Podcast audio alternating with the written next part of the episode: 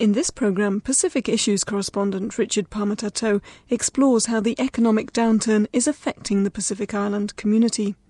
While job losses are taking a toll, the community is also facing pressure from the tradition of giving to the church and to extended family members here and overseas.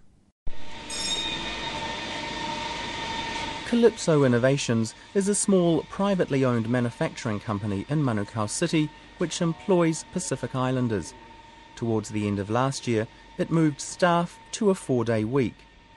Originally known for its barbecues, it now exports high quality steel cases used by railway companies for signalling equipment, weatherproof electric meter cases, and from time to time letterboxes. But orders have dried up.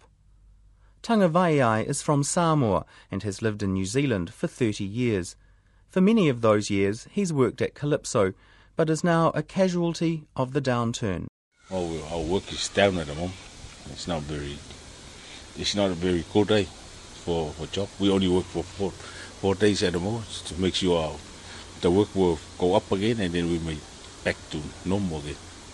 We're making barbecues, um, metal metal job, and meter boxes, letter boxes, all the stuff like that, and some box for railway and different, a lot of different jobs, aluminium to uh, what do you call it, stainless steel, all stuff like that. Mr. Vaiai says everyone knows how tough it is, even for the boss, and he's glad his job hasn't gone altogether. It's not. It's only a small company. Only about six six of us working on the floor, and a boss and a yeah, pay, pay lady, yeah. yeah, and the pay lady at the office. That's all. Mm. But we, we, we can't help it because we have to. Everybody want to work. That's why we work four days at the moment. It's not much work. That's why. So did everybody in the company decide they'd work four days? Yes. Yeah. So that everybody keeps their jobs. Yeah, that's right. Yeah, they have to keep our job. Better have a job than no job. Yeah, we lost a whole day. We only pay for 32 hours. See, it's very hard. We lost a whole day, eight hours for for a family. It's very hard. Although the financial crisis is in the news every day, it's only the bigger layoffs that are making the headlines. Other smaller job losses are happening almost unseen. Tangavai says the more he talks to friends in the community, the more he hears about people out of work. Yeah, I got a friend. He says he's finished up. Used to work four days, now he's, he says he's gone. He's finished, we done it. We make returning. Yeah. Yeah, beginning of this what, January. I think January. You just go back to work about work two weeks and then you finish. You got no work. We're standing amongst uh, automated sheet metal machinery.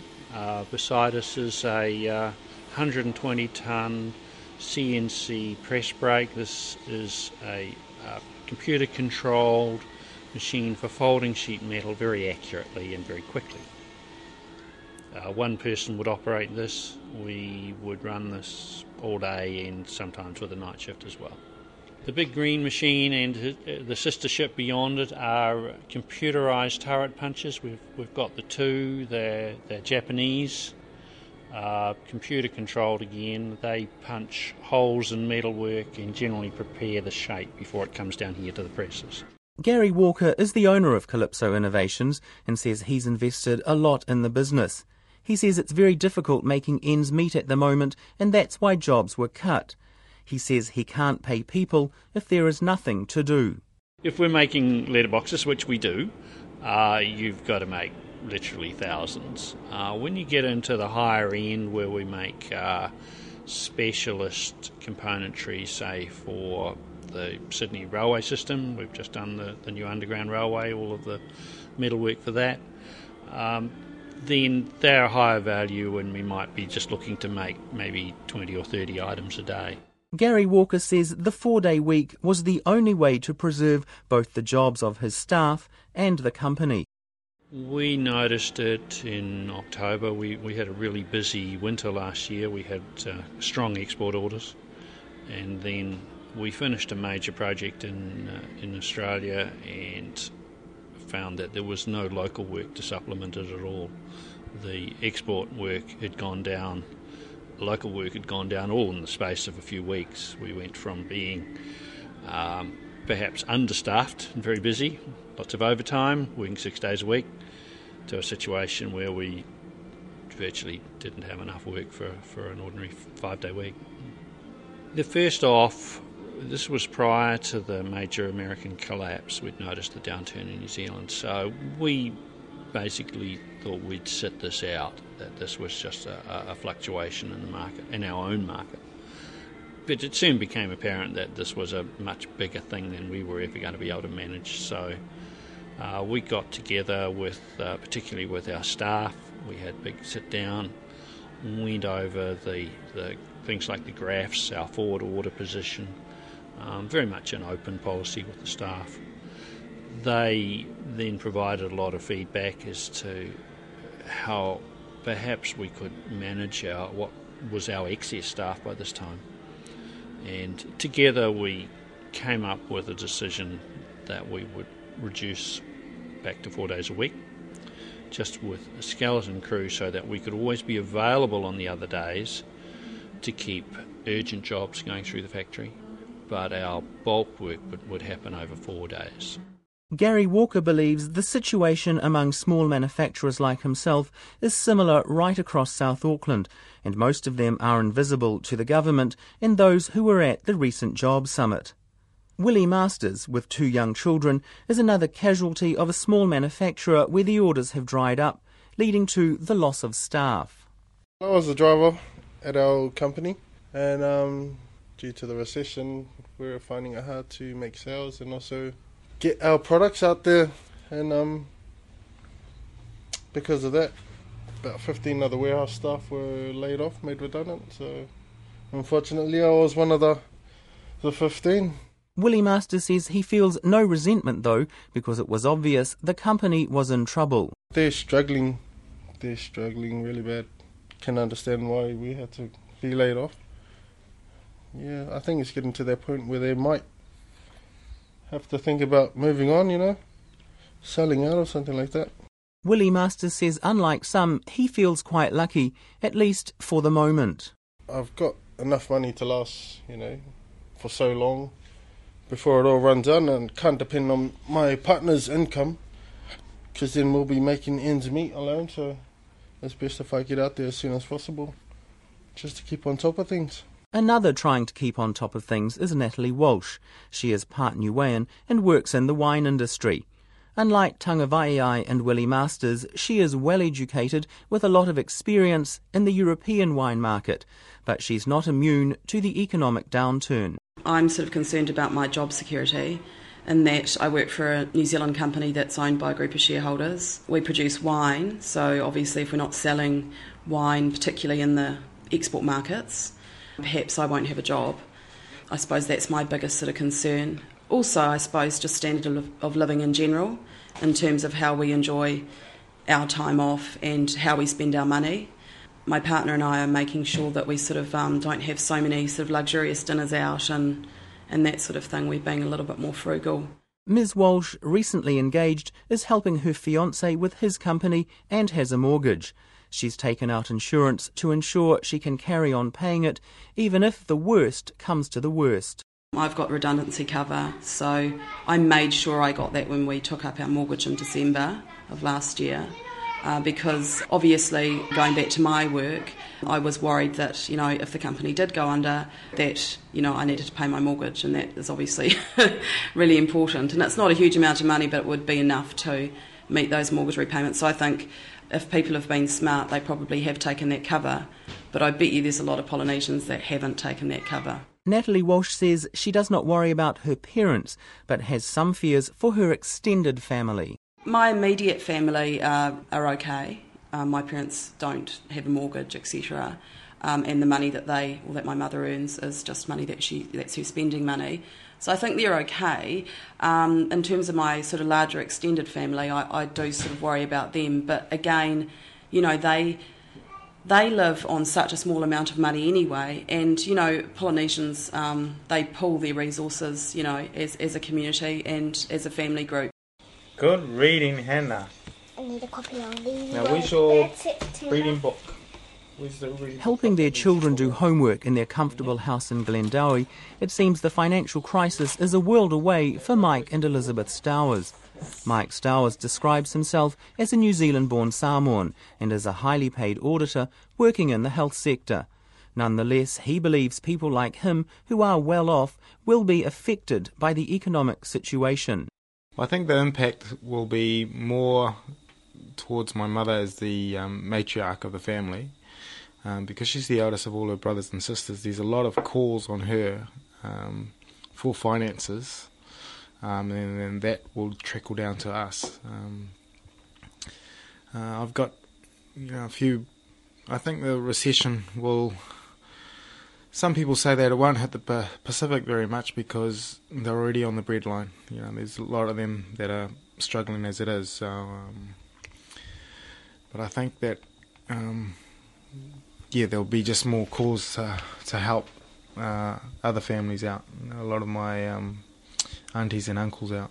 One of his brothers is already feeling the impact of the recession. We grew up um, here and we're all quite independent and um, there's a couple of accountants in the family, and, um, my brother, who's was a, a qualified joiner, is, he's working at placemakers now, and he's probably close to the breadline. Um, you know, he's he's on under you know under twenty dollars an hour, and he's struggling for young young child, making ends meet, uh, uh, renting out a Mangere. Mike Stowers says traditional giving, plus powerful cultural pressure to support relations who are poor, is hard to resist. It is known as fa'alavelave.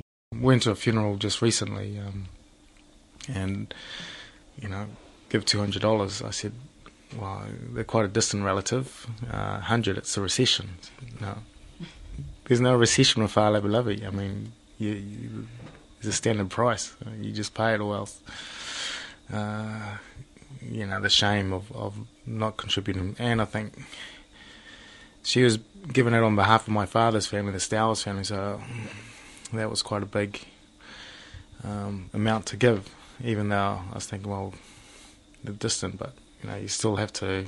His wife Elizabeth, a European, is not convinced they should feel beholden to give, and often Mike defers to her to avoid making a contribution at events involving his extended Samoan family one way I think he's just not bothered because he's giving me the responsibility of saying no.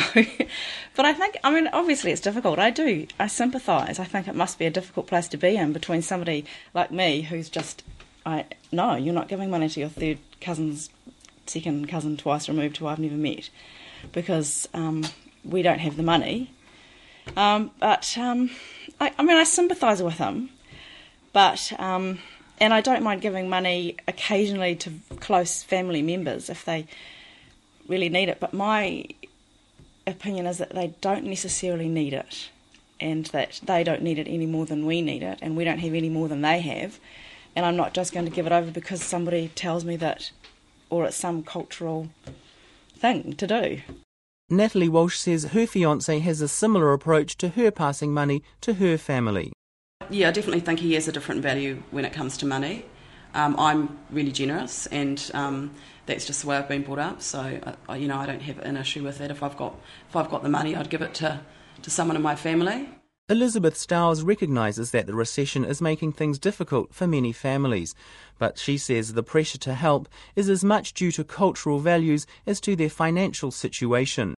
I think people should help people when and where they can, but it should be from the heart and it should be um, in the, the, way you can. You shouldn't be pressured in to giving a certain amount of money on a certain occasion so that somebody else looks good or to keep the family looking good. I just, I've that's and it's foreign to me because we don't do that. As you know, we do other things. You know. But and so I don't know. How does he? Yeah, I do feel for for Mike, and I um, I try not to be too um harsh and unreasonable, but at the same time, I'm not going to uh, jeopardise our situation over something that's based on what do you call it? You know, tradition. Yeah, tradition and culture, which is based on what other people think of you, which is a lot of to me of what you know.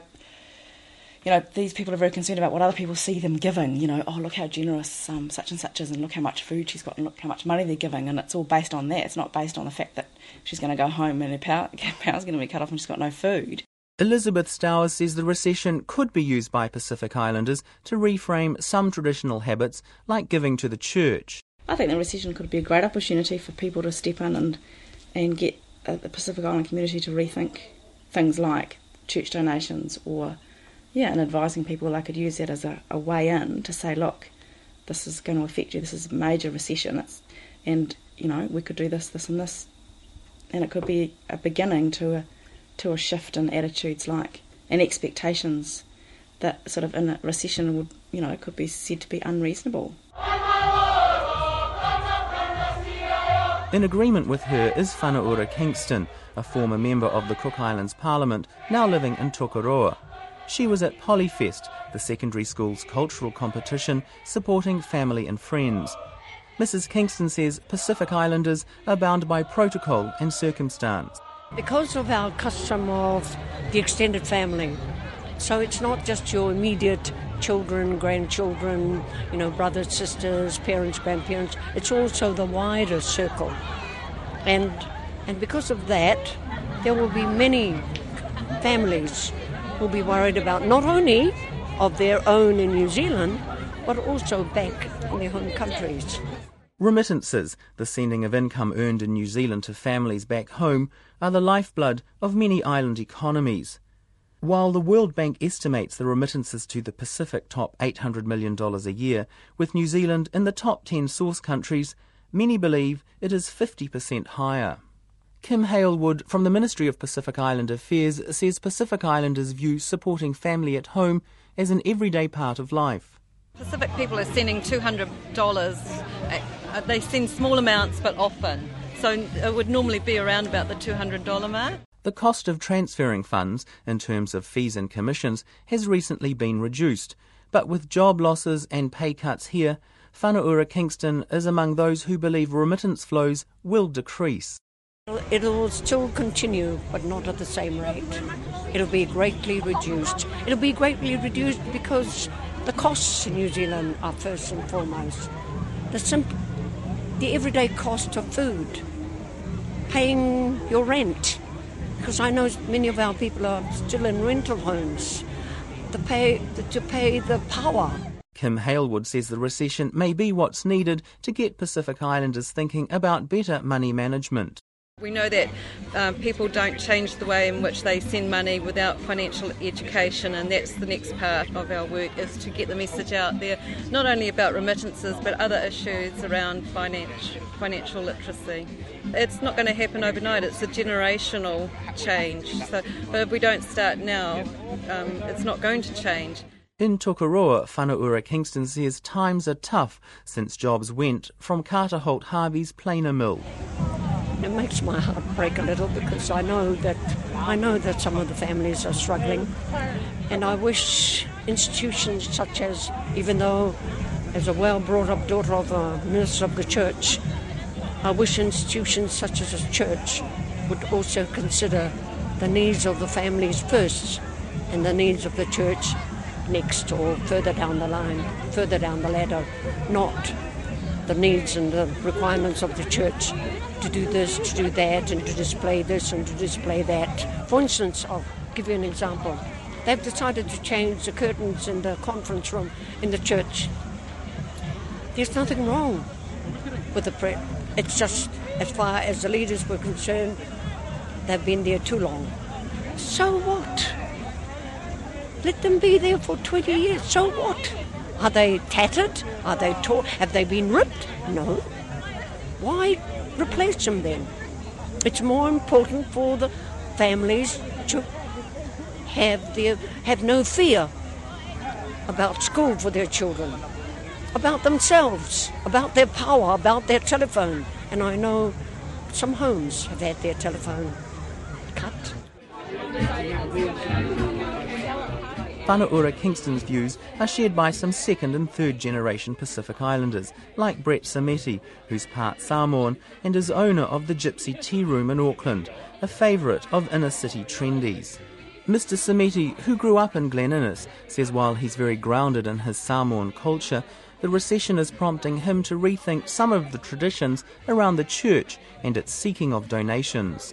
The church has, uh, unfortunately for the Pacific Island community, on another level, imposed an almost psychic prison on how they approach um, matters of faith, which is good on one hand, but also how they participate in society and what restrictions or constrictions it places on them as individuals. So, what I'm saying is that I believe the church plays too big a role. In fact, people give it too much credence beyond what it's really there for, and therefore limits or inhibits people's ability or even willingness to actually chart their own path in life.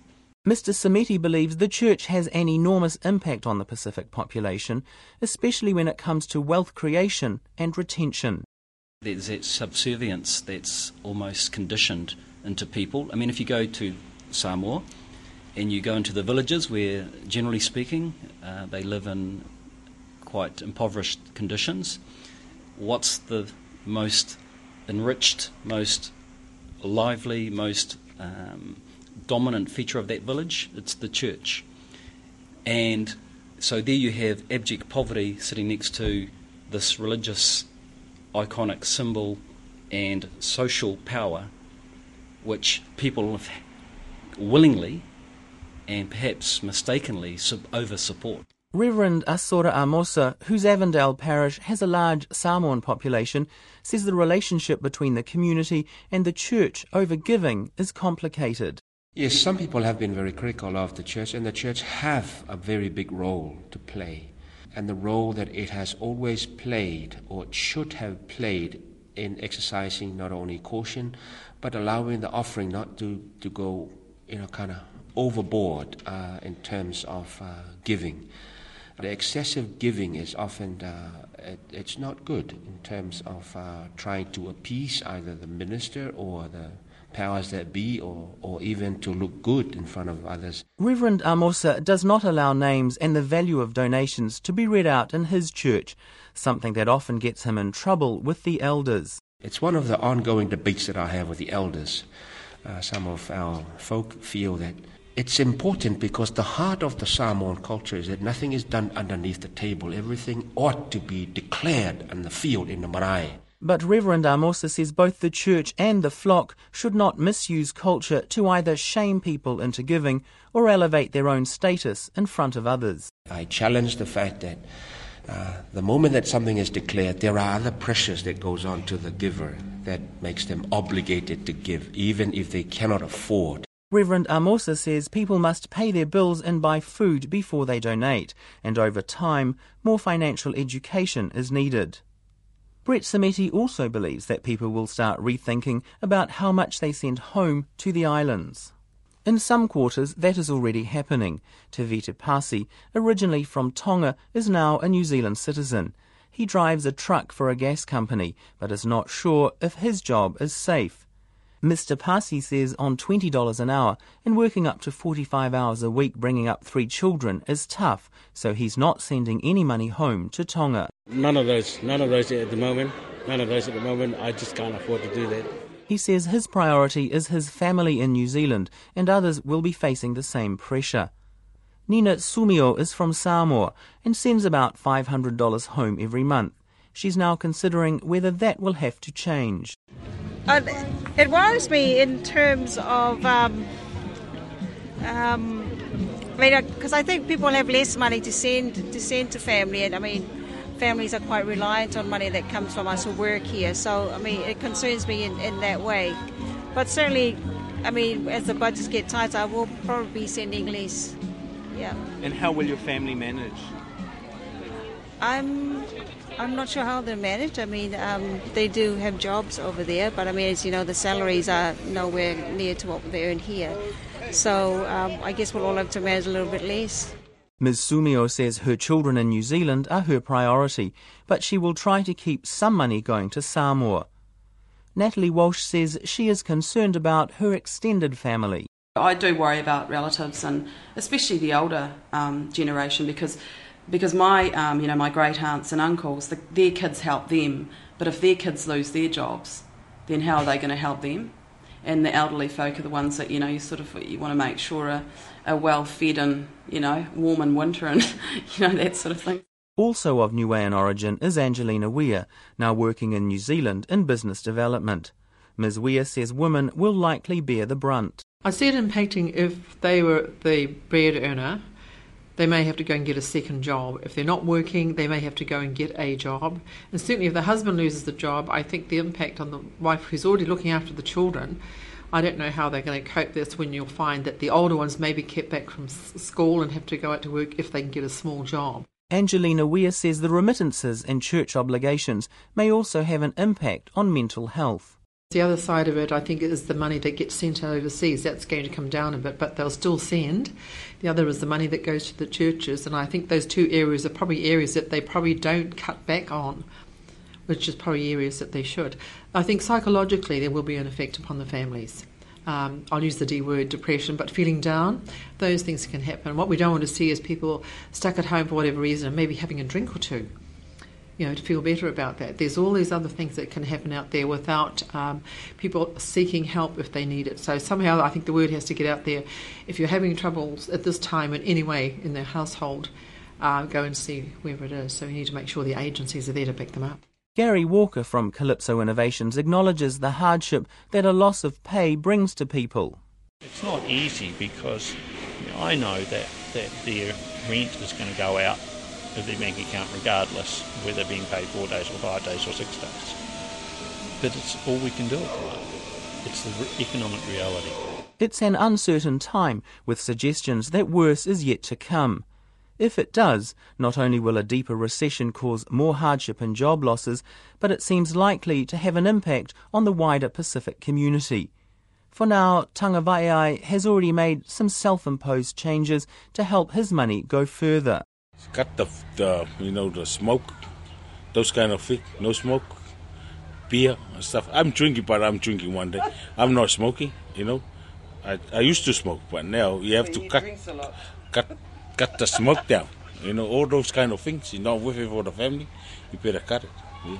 These are relatively small moves, but as the economic bad news continues, are larger, more wholesale changes destined to take place within the Pacific community changes that spell a significant difference in attitude towards the extended family and the church. That programme was written and presented by Richard Pamatatau. Technical production was by Leanne Smith, and the producer was Sue Ingram.